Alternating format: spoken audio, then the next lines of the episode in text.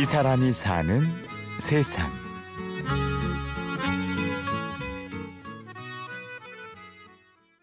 마포구에 있는 한 식당.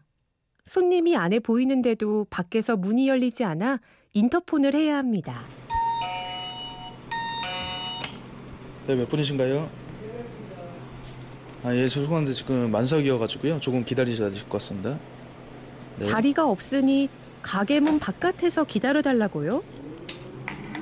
인터폰을 누르고 몇 분이라고 말씀하셨을 때 저희가 자리가 있으면은 그때 안내를 해드리는 거고 만약에 자리가 없게 되면 이제 죄송하지만 이제 밖에서 기다려 달라고 말씀을 드리는 거고요. 그게 이제 첫 번째.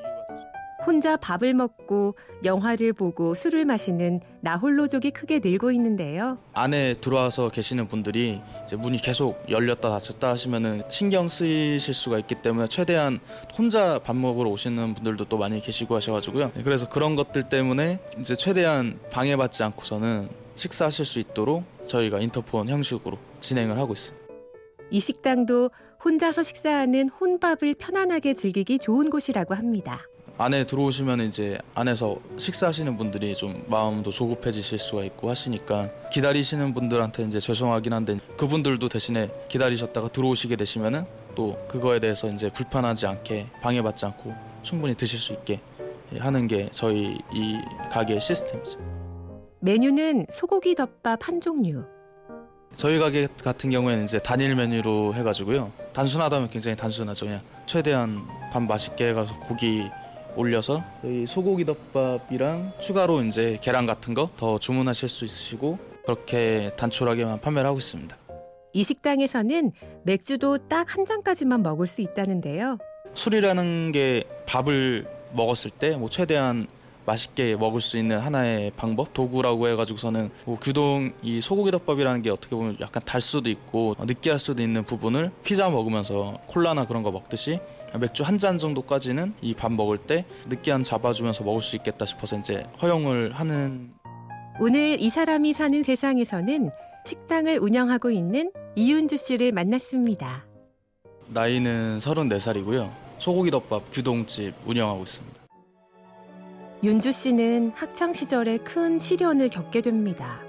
제가 이제 중학교 3학년 때 제가 인천에 살고 있었는데 어머니가 유방암 검사를 하셨었는데 괜찮다고 그 동네 병원에 갔을 때 그냥 별거 아니라고 해서는 그냥 계셨는데 그게 계속 안 없어지고 그러셔가지고서 이제 서울에 있는 큰 병원에 와가지고서는 진찰을 받아봤더니 그때 이미 유방암 상기라고 하셔가지고 고등학교 1학년 때까지 어머니가 좀 아프시다가 그때 이제 1학년 돌아가시게 되셨죠. 그렇게 그는 술과 친구들에게 의존하게 됩니다. 좀 방황 남들보다 그냥 술 마시고 그러는 걸 좀 일찍 시작을 하긴 했는데 그렇게 더 어긋날 수도 있었던 거를 일단 친구들이 좀 잡아준 부분도 있고 해가지고 그래서 그런 면 때문에 더 친구들에 대한 생각이라든지 관계들이 더 깊다고 생각을 했었죠. 나이를 먹고 뭐 하고 하다 보니까 친구들도 예전 학창 시절 같지도 않고 그러면서 점점 어느 정도 거리에 두게 되고 멀어지게 되고 하다 보니까 윤주 씨는 어머니와 친구들의 빈자리를 채울 수 있는 방법을 찾게 됩니다. 그 공간이라고 해야 될까? 그 부분을 좀 채울 수 있는 게 뭐가 있을까 생각을 하다가 제가 술 마시고 그런 것들도 혼자 그런 거 즐기는 것도 좋아하기도 하는데 음, 그런 거와 관련돼 가지고 원래는 술집 같은 그 이자카야 같은 거를 할 생각이었는데 아, 그 전에 이런 음식점으로 먼저 시작을 해도 되겠다 싶어가지고 이쪽을 창업을 하게 되었습니다. 윤주 씨 가게는 요리도 서빙도 계산도 혼자서 하는 1인 운영 식당입니다.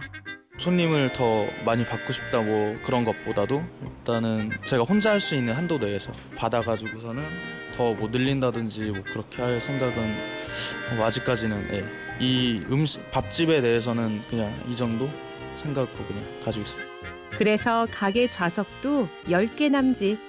저희가 11개거든요. 그러니까 원래 10개였는데 지금 하나 의자를 하나 더 놔가지고 지금 11자리가 됐는데 일단은 이걸로 막 큰 돈을 떼돈을 벌겠다 그런 생각이 없이 이 가게는 그 다음 제가 원하는 가게 그냥 밑거름 같은 식으로 생각을 하면서 운영을 할 생각이어가지고 별로 아직까지는 그렇게 크게는 욕심은 없는 것 같아요. 이런 혼자 오셨을 때 그냥 어, 불편함 없이 어색하지 않게 혼자 드시고 가실 수 있는 술집을 차리려고 했던 이유도 혼자 오시게 됐을 때 지금 여기 같은 경우에는 밥집이고 하다 보니까 아무래도 식사하시는데 제가 뭐 말을 건넨다든지 그런 거는 좀 어려운 부분이 있거든요. 그래서 이은주 씨는 혼자 와서도 먹기 편한 술집을 차리는 게 다음 목표입니다. 혼자 오시고 그랬을 때 거창한 안주 같은 건 아니지만 서비스로 조금씩이라도 이제 드리고 하면서 혼자 오신 분들이랑 같이 얘기 나누고 하면서 뭐 그분 얘기도 듣고 싶기도 하고 뭐 이런저런 그러니까 사람과 사람이 만나가지고서는 얘기할 수 있는 그런 공간을 만들고 싶은 게 이제 제가 생각하는 어, 그런 가게에 대한 이상적인 모습이라고 생각을 합니다. 혼자 와도 편안하게 사람과 사람이 소통할 수 있는 공간을 꿈꾸는 남자 이윤주 씨를 만났습니다.